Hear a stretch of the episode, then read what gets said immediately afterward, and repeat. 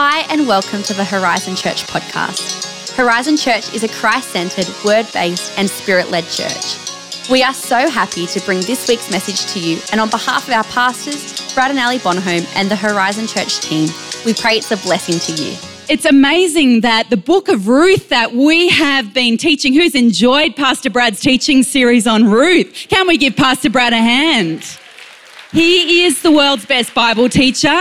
Um, my daily habit on a Sunday is um, enjoy St Andrews, have an amazing couple of services over there, and then jump in my car, plug in the Apple Play and listen to what's happened at Sutherland. And I love it and I stay on top of what's going on. But this book that we've been teaching from was actually read in the Harvest Festival, or the Feast of Weeks as it was called in the Old Testament. And it, that actually was the backdrop to the day of Pentecost historically, right? They were all celebrating this Harvest Festival. And don't you think that that is so apt that Ruth would be read at that? A book that is about inclusion, a book that is about all people knowing the love of Jesus Christ, no matter where they are, what they're doing, what bitterness their life has tasted, um, no matter whether they're a woman or young, a male, an old, whatever they are, the Spirit wants to come and touch their lives. So I just think it's really intriguing um, that that would be read as part of the celebration of the Feast of Weeks, that, that Ruth would be shared and, and really um, imparted to these people year after year to prepare them actually for the ultimate harvest, which was the outpouring of the Spirit. And it's from there, the day of Pentecost, that literally the church is unstoppable. Do you know you're unstoppable? No one can put you down. Lockdowns can't put the church down. Separation and one point five metres distance can't put the church down. Masks can't put the church down because the church is driven by the Holy Spirit. The church is a work of the Spirit. Do you know that what is happening at Horizon, we're good, but we ain't that good, right? We are. We've got amazing, Beck Pun is good, but she needs the Spirit of God, right? You need the Spirit of God. And Ruth, while it's an Old Testament book, is a work of the Spirit, the, the great providence of God, that it looks like we're planning, but really all along we are walking in a work of the Spirit. We think we've got such a tight control on things, don't we? Well, I've got news for you this morning. In the best possible way, in the most restful and encouraging possible way, you don't have control. You are out of control and loving it. Who's loving it? Who's loving being out of control? All right, let's get into it. I love a little recap. I was an English teacher, English history teacher before I was a pastor, and I love a little recap because the students always forget, right? Not you guys though. Chapter one. Um, we know that Naomi, the key character of this, yes, it's Ruth and Boaz, yes, all of that, but really Naomi is beginning, and we'll see she's in the end as well. Um, but Naomi is bitter. Maybe you have been there, that life has just served up a whole bunch of doggy doo-doo, right? And you are bitter. It's unfair. There's no fairness in it for Naomi. Um, maybe, we don't know why she, she found herself in Moab. Maybe she was dragged. Maybe she was part of the scheming. Who knows? But for whatever reason, she just had tasted death and loss. And she says, don't call me Naomi anymore. That means sweet. You call me Mara because my life sucks. It is bitter. I have swallowed a bitter pill. But she makes in that bitterness one of the best decisions she could make, and that is to turn around and go home. Who knows, sometimes just going home, going back to the safety of what you knew, going back to safe people, going back sometimes is the best decision. And we see that the community of God that she goes back to, instead of judging her, actually embraces her. In fact, it says there's a stirring in the place. There is a stirring. There is a sense of joy that something good is about to happen. And it just so happens that it's at Barley Festival. It's springtime. There is the promise of new beginnings. I bet you she didn't feel like that. I bet you she's just like, look, we may just need to live out our days in poverty and just cope with life, but probably better that we go back home to do that than be in an unfamiliar place. Well, it moves on to chapter two, and I like to call chapter two life in the field. And I preached this message to youth um, some time ago that your life in God's field is all you need. It just so happens that these two women find themselves in a field, just as it would happen, I think the Bible says. It's just, the Bible is just full of these, just as it would happen, these coincidences, seeming coincidences, but really undergirding it all is the provision and the providence and the kindness of God. And they're in the field and there's protection in the field. So she could have been reaping in another field and found herself molested, abused, or raped. That is the reality of the poor, right? Um, oftentimes they're vulnerable. Um, you know, people talk about COVID and the fact that, you know, we're all in the same boat. Well, kind of, yes. On one level, um, we're all in the same sea, but we're on a different kind of boat coping with what's going on. And the poor are often the most vulnerable. And God calls on a Boaz to be a Christ-like character. I need you to protect this woman, provide for her, be the providence in the field. Life in the field is all you need. You may feel like that field is lacking sometimes, bit boring, bit lackluster, but that field is all you need. To be in God's field, all the provision is found there. You shall not want. He will make you lie down in that field. It's all you need. Well, this week the drama heats up.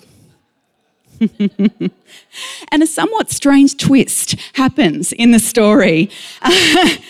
And really, um, they've been engaging in the field, and that is that is fantastic. And she's been taking home barley, and that's been great. Who likes a bit of barley in their soup? I make a great chicken soup from scratch, stock and all. Put the barley in. It's fantastic. You can have some this winter if you like. But suddenly barley doesn't look like the ultimate provision. Um, they start to see that maybe there is something we can do to secure our ultimate destiny. Maybe there is something that God is opening up for us that's way beyond barley, because in that field, though these women had tasted of the grace available under Boaz's covering. These women had tasted and seen that this man is a provider, that this man is noble and righteous, that this man has the welfare of his workers at heart. And maybe, just maybe, we need to plan for something much more ultimate than a bit of gleanings in this field. Well, Naomi becomes the world's best matchmaker. Has anyone been a matchmaker? I like to pride myself on this. Maybe it's a mixture of my prophetic insight and good observation skills. If you're looking, come to me. I will help you find. Now, look, I'm all about the matchmaking. I'm not about control, by the way, just a little caveat there, because really people need to choose. And in our culture, we don't tend to arrange marriages. And I, I think arranged marriages are actually super effective in many cases. It's the people that know you best and want to make the best decisions unclouded by emotion and hormones, right? And they work out so much of the time. We've got some of them at St Andrews and they're beautiful couples. Um, but I'm all about godly people praying in a partner for you and recommending who they think would actually really work for you, would be a good suggestion for you. Well, Naomi does become a matchmaker. And it's on the basis, though, of she as a woman of God has made observation about an outpouring of grace, that literally she notices that there is a little something, something going on between these two. Can't quite put my finger on it, but I think he's into her. I think he has been working so hard to win her heart. He has been wooing her. He has been filling her sack with barley. He has been protecting her. And he, in the most subtle and propitious possible way, has been making his love and care known to this lady under her care. Well, she says, Ruth, the time has come. Now, P S, I'm reading between the lines here in the Bible, a little bit of creative license, give me some literary license. I reckon there might have been some conversations going on in their home. Maybe Ruth is coming home and saying, Naomi, it just feels right there. Naomi, it, it, it mother, I, it just, there is something about that guy. He's a bit older and it doesn't make sense on so many levels, but there is something about the care and protection of this man that is softening my heart to him, that is drawing me to him. So she says to Ruth, let me use my wisdom. You are uninitiated in this culture. You're uninitiated in these the, the, the, the shape of things here. Let me show you. What I want you to do is go and get that hot little number I bought you last festival and put it on, girl. Make sure it's iron, steam it. Don't get lazy. Don't cut the corners. Steam it. That's my husband. Make sure you steam your T-shirt. Don't be a bogan. Gets the steamer out, turns it on for me. Babe, it's under my jacket. No, steam it. Keeps me looking schmick. She's like, go and get my Chanel number five out. You can use it on this occasion, very special occasion. Go and douse, not too much, subtle.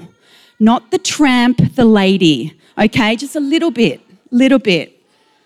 And put yourself in his world. This is what you're going to do. You're going to insert yourself into his world in this way. I want you to go. She knows that this guy is in barley season and he's going to be working night and day, harvesting in the daytime, threshing the wheat in the nighttime because they didn't have the machinery back then.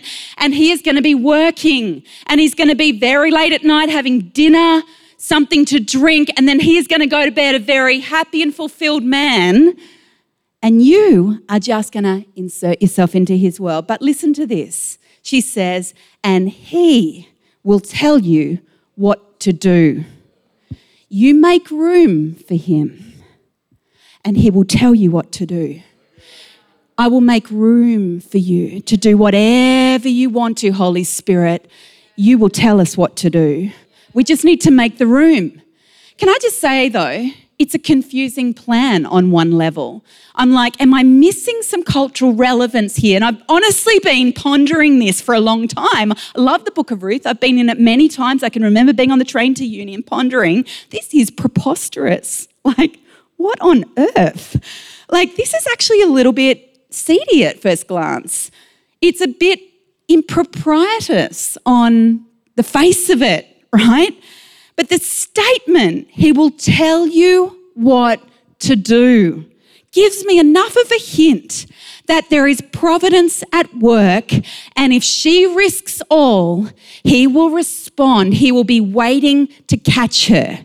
That there is something at work here that is beyond what meets the eye. There is a subtlety in the interaction that has been going on that Naomi had eyes to see, and she set it up for Boaz to do what he would want to do in the situation to look after. It's a curious plan. There's a delicate interaction. I like to see it as the pre-dating phase, just F Y I. A little bit of something, something after youth. The conversation goes on a bit longer. The eyes meet. He says, you'd be great together. Oh, that's a confirmation. Um, she starts to wear her nicer clothes to youth. I notice these things. I watch the St Andrews photos and I watch the girls that do their hair for youth on Friday night. I'm like, oh yeah, who's the boy? No, it's a bit cheeky. It's a bit cheeky. He'd already wooed her. That's the truth of the matter. He had been wooing her in the field, but he was older. There was not much he could do to be too forthright. He had to be delicate. Isn't the Holy Spirit delicate with us?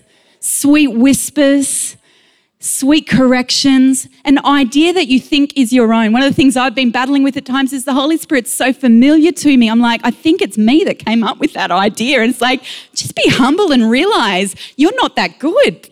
You didn't come up with plans like that. But Ruth, in stepping out in response to his drawing, his wooing in the field, his provision, the observation of his noble character, the fact that he would linger a little bit longer around her. She actually had to, in responding to it, because there is always a response. When Andrew asked me out, when people told me you'd be really good, when Lloyd says to Fee, he's the kind of guy I can really see Christy with. Um, I had to respond. Because he can do all the loving in the world and all the wooing in the world and all the grace showered upon grace and generosity. But there's a choice to respond to the prompting of the Holy Spirit, and it does involve risk. She had to trust that he would not drive her away. Like, I'm a noble man. What are you doing? Get out of my bed. You're going to make me look bad. She had to trust that he was mature enough not to drive her away, that he on, really honestly would not take advantage of her sexually, because he was a single man, older, and here is this hot babe at the end of the bed.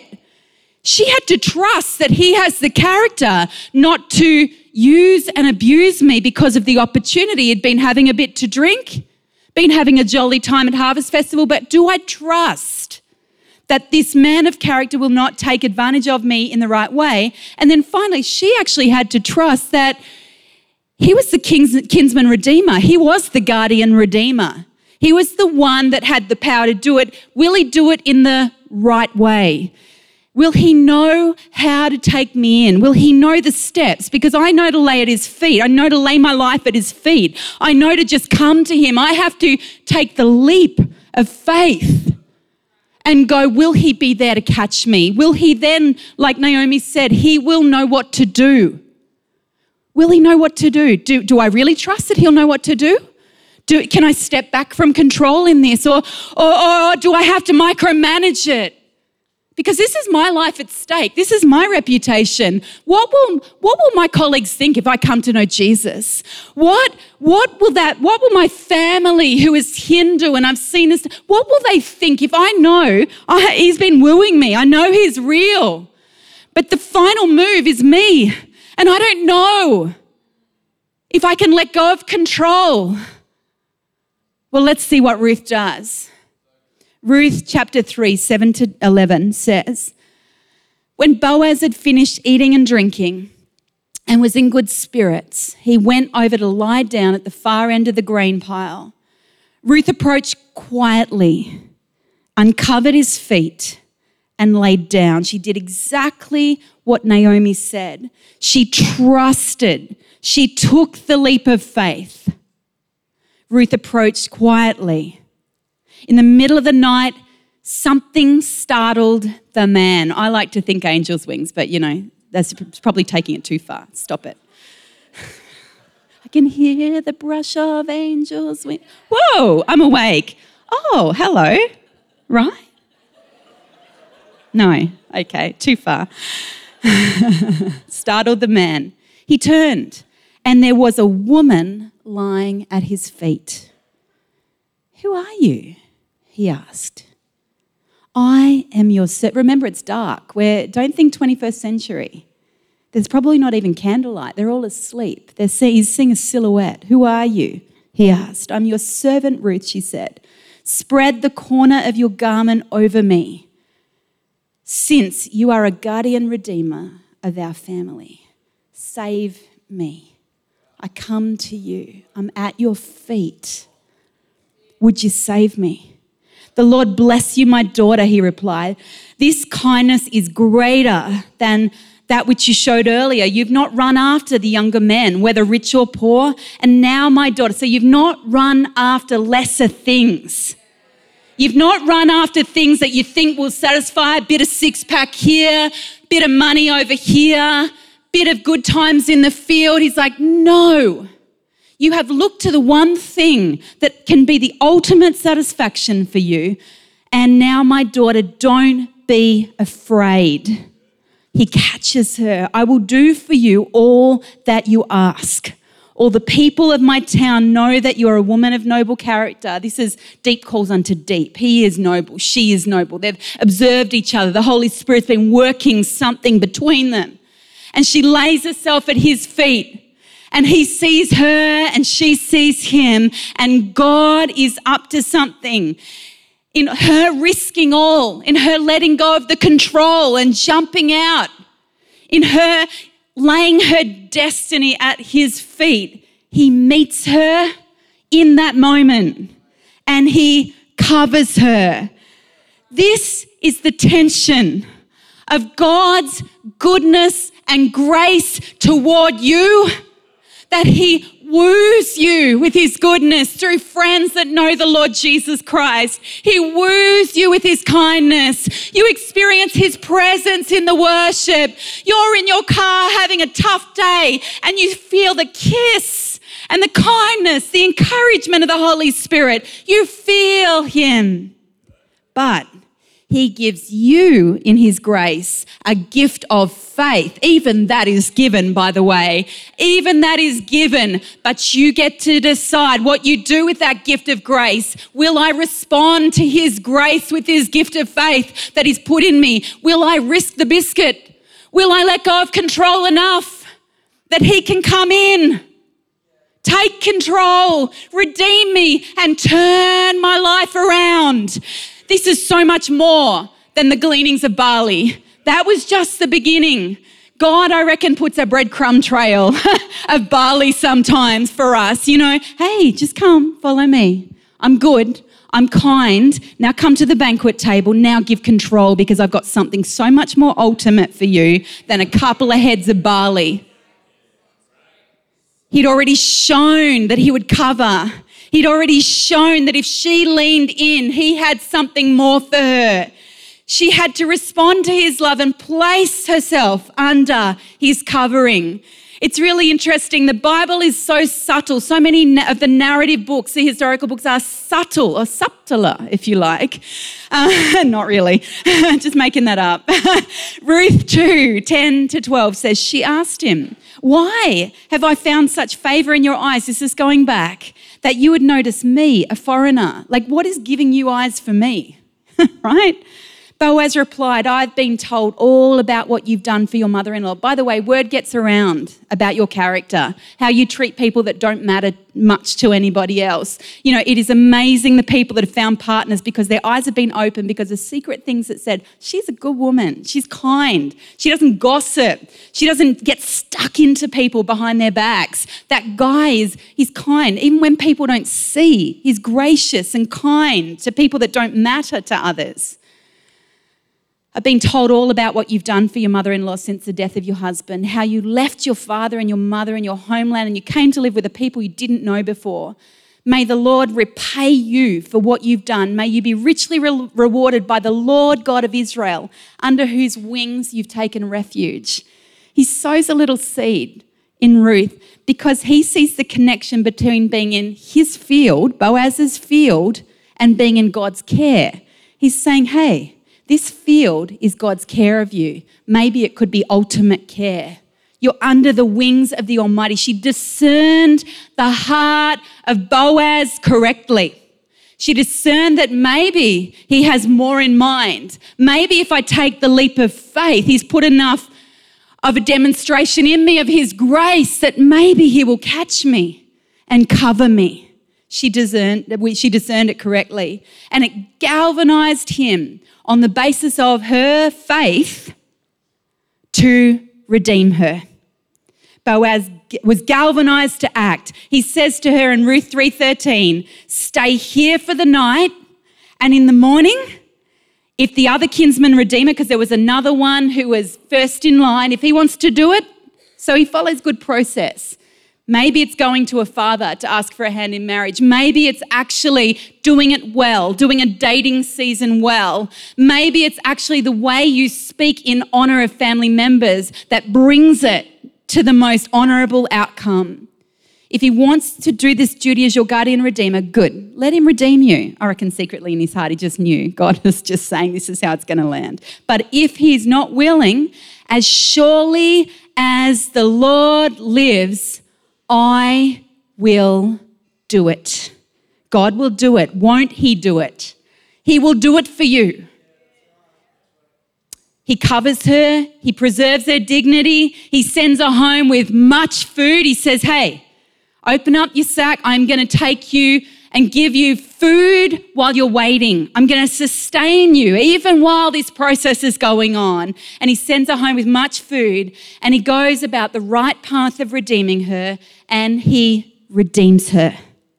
Thank God she is redeemed. And their lives, Naomi and Ruth, are turned around. Interesting side story. The other man that was the potential redeemer was happy to take the field, but didn't want to take the woman. So he did, he he actually missed out on the real treasure of this, because Boaz is like, I'll take the field, the belongings of Elimelech and Chilion and Mahlon, but I am taking the real treasure, which is Ruth. Maybe he had been longing for this. Maybe he'd been saying in his heart, I've seen her. There is something about her that is captivating. Her voice is sweet and her face is lovely. Would you come to me, Ruth? But he, he's like, I, I need to maintain my dignity. I'm older. She is younger. There, there is natural reasons why this is probably, I need to be so delicate about this. God, if you're in it, there'll be a way. He redeems her.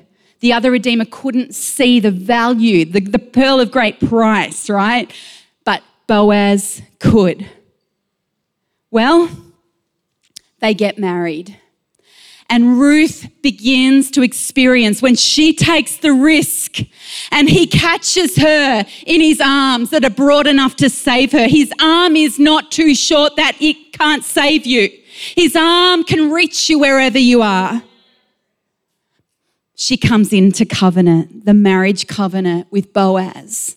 And she begins, because it's just the beginning of a life that is completely and utterly turned around. There is a reward for coming to Jesus. There is something, you know, far from being something that actually takes from your life and makes your life boring and contained. Do you know life in covenant is the most fruitful life you will ever experience? It's so interesting. She's married in Moab to one of Naomi's sons, and they're there for ten years. And in that ten years, she cannot conceive. In ten years, there is no offspring for her. And in that culture, we know it's seen as a certain state of life. And, and if you're going through that struggle, please do not read into this. But there is a symbolism in this. There is no fruitfulness in that place for her. But it's amazing that literally the minute she comes into covenant relationship, she conceives and gives birth. Ruth four says, in fact, they prophesy over her when he when he's at the city gates making the arrangements. Then the elders and all the people at the gate said, we are witnesses. May the Lord make the woman who is coming into your home like Rachel and Leah, who together built up the family of Israel. Well, lo and behold, that prophecy came to pass, because Obed is born, and if the keys could come up, that'd be great. And he, of course, we find out is in the, the lineage of Jesus Christ. Under his covering, under his covenant, you'll be fruitful. Under his covenant and covering, you will forget the barrenness of your former years. You know, you are a singo barren woman, you who never gave birth, because there's a lot of children coming for you. You know, you will forget the pain of your former years. All of that, when you come to Christ, will be behind you, because he wants to unleash purpose, destiny, the birth and conception of dreams and visions, fruitfulness. You will find that you will come into your true purpose, your true D N A. I reckon Ruth was in that marriage and said, you know what? The other marriage was good. He was a good man. But what God has done in this covenant marriage, it, it exceeds my wildest dreams. The fruitfulness, the goodness of God, the fulfillment, the kindness, the care. He's doing for me what a husband should do. He's looking after me, nurturing me, providing a safe space for me to birth my dreams, my visions. He is corralling me, not in a controlled way, but in a way that releases destiny at the right time, in a way that blesses me. You know, the masterstroke of this story, and it is a beautiful story. I've read many great novels and great short stories, but this is, as Proverbs thirty-one would say, it surpasses them all. It's a literary masterpiece, actually, if you look at the way that the beginning and the end are so coherent, and, and it is masterful, because the masterstroke of this story is actually that the bitter is made sweet. Because it's interesting in terms of a character study, Ruth and Boaz now take a back seat. Now, I'd be normally like, you know, shouldn't they be the, they're like the hero and the heroine, right? But no, Naomi, Naomi, because in this case, we're called to identify with Naomi. You're, you're Naomi right now, because she says at the beginning, my life is bitter. Don't call me Naomi, which means sweet, anymore. I'm Mara. You know, because every time I hear the name Naomi, it is a torment. It's like, God, you promised it would be good, and this is just a lie. And every time I hear that, it's just torment. Well, in this beautiful turn of events, for Ruth four six, it says, then Naomi took the child in her arms, little Obed. Gorgeous little child, prettier than I thought he would be. Cute little thing. Do you remember when your first child was born? I, I remember the magical moment when Oliver was born, and it was like, I remember sitting in the hospital room when we bet, went back to the room at Saint George Private. Andrew is asleep on the couch. Ollie's in the little crib, and I'm like, I need to pinch myself, God. The turning of fortune, so to speak. Not that I believe in fortune, but you know, like the turnaround. God, what is this moment I am in? As a thirty-seven-year-old woman, what is this moment I'm in? Well, Ruth is having one of these moments, holding this child in her arms. Remember, she says to Ruth, I'm too old to have another baby boy for you and provide another husband. You know, she's dramatic. But look at this. She's holding a baby. The women living there said, Naomi has a son. Hang on. He's a grandson. He's not a, he's not a son. No, he's her son. He has become her family line directly. And they named him Obed. He was the father of Jesse, the father of David. And out of David would come the Messiah. She goes from emptiness to fullness.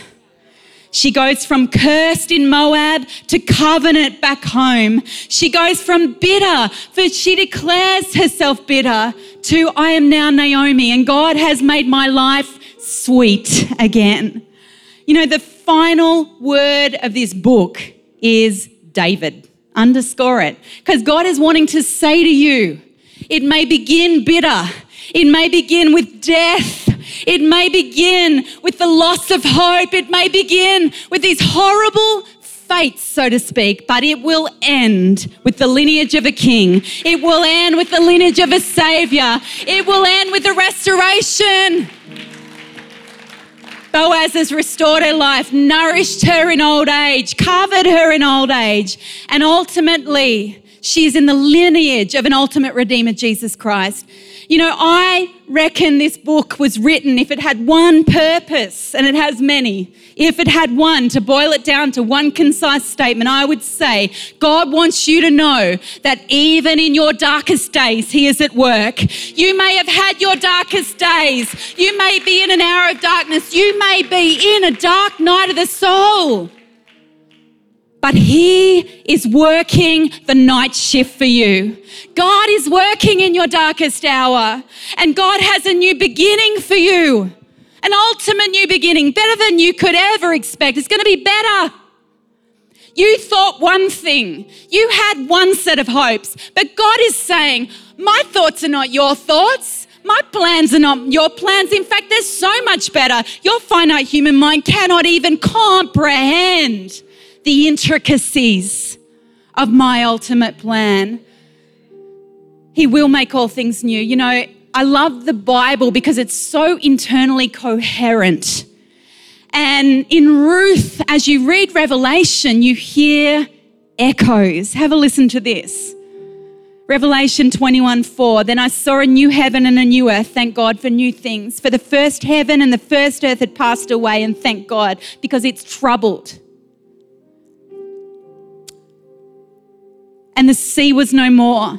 And I saw the holy city, New Jerusalem, coming down out of heaven from God, prepared as a bride, adorned for her husband. There's a wedding coming.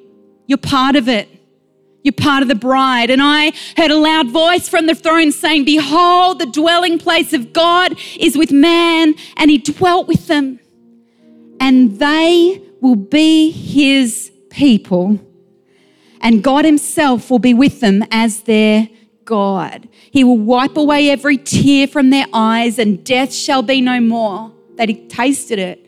Neither shall there be mourning, nor crying, nor pain anymore, for the former things have passed away. You know, Ruth said to Naomi at the beginning, your people will be my people. Your God will be my God. Well, God just wants to trump that altogether, and he says, I will be. They will be my people. I will be their God. It's gone from third person to first person. It is a transition. It is from one state to a better state. It is one taste of good and grace to the ultimate taste of good and grace. It is not mediated through a person. There is coming a day where there will be a wedding. And I pray that you are at the wedding, because God is preparing a bride for himself. He wants to redeem you. He loves you so much. He's a Boaz. He loves you. He's reaching you. He's wooing you. Will you love me? Will you lay at my feet? Because I want you to be part of my feast. I want you to be at my table. God is not willing, it says, that any should perish, but that all should come to repentance, that all should know him as his bride. He's always at work. He's, he loved you before you even knew he existed. He loved you. He was wooing you, putting those people in your life, putting those Bible stories across your path, putting that movie that you watched and thought, hmm, maybe there's a greater thing at work. He's always at work. He's a great rewarder and a restorer. What began with famine and death begins with wedding and a birth, and that is the story of humanity. This morning, I'd love every head bowed and every eye closed. Maybe you're here today because a friend loved you enough to bring you. Maybe you watched us online and you're like, there's something in this. Maybe you used to come and you've come back, and there is great joy in this room today. There is not judgment. There is not rejection. There is embrace and joy for you. There's a stirring in the spirit because you're here. And this morning we're going to pray a prayer. And Ruth laid at the feet of Boaz. And she laid there. She made the jump. And it was a risk, but it was on the basis of a drawing, and God has been drawing you. Your heart has been softened to him. A friend's been sharing with you all through the morning. You've sensed his presence in worship as the word's been read. Would you come to him today? She didn't have all the answers. She just trusted he'd know what to do with me. Maybe today, with one prayer, you need to lay at the feet of Jesus. He will know exactly what to do with you. If you would just come to his feet. We're going to pray a prayer saying yes to that. I give my life to you, Jesus. If you've never prayed that, you can pray that today. And he will come on the basis of that prayer into your heart, and you will become his. Let's pray. Let's pray confidently, church. Dear Lord Jesus, we lay at your feet today and say, cover me, wash me clean, make me new. I am yours. Every head bowed and every eye closed. If that's you today and you need to come back to him, or maybe to him for the first time, and you prayed that prayer, meant it from your heart, in a moment I'm going to get you to raise your hands super quick so I can see it, because I want to pray a prayer of blessing. I'm not going to embarrass you. It's just me and a trusted one or two leaders that will see. But I do want to know who I'm praying a prayer of blessing over today. If you said yes to him for the first time, or you're coming back to him after a long time, on the count of three, would you raise your hand? One, two, he loves you. Three, Thank you. I see that hand. Is there anybody else that needs to come back to Jesus today? You want to be covered by him. You want your name written in the Lamb's Book of Life. You want to be at that great wedding. You love him. You want him to love you. Why don't you slip your hand up today and join that person? Is there anybody else today before I pray? Thank you, Jesus. Thank you, Jesus. Thank you, Jesus. Okay, I'm going to do what I promised I'd do. God, I just thank you that it is better than she expects, God, that you are at work, Lord God, in every dimension of her life, even before she thought to ask you. Thank you, God, that you are taking care of it and she can be assure, assured in Jesus' name.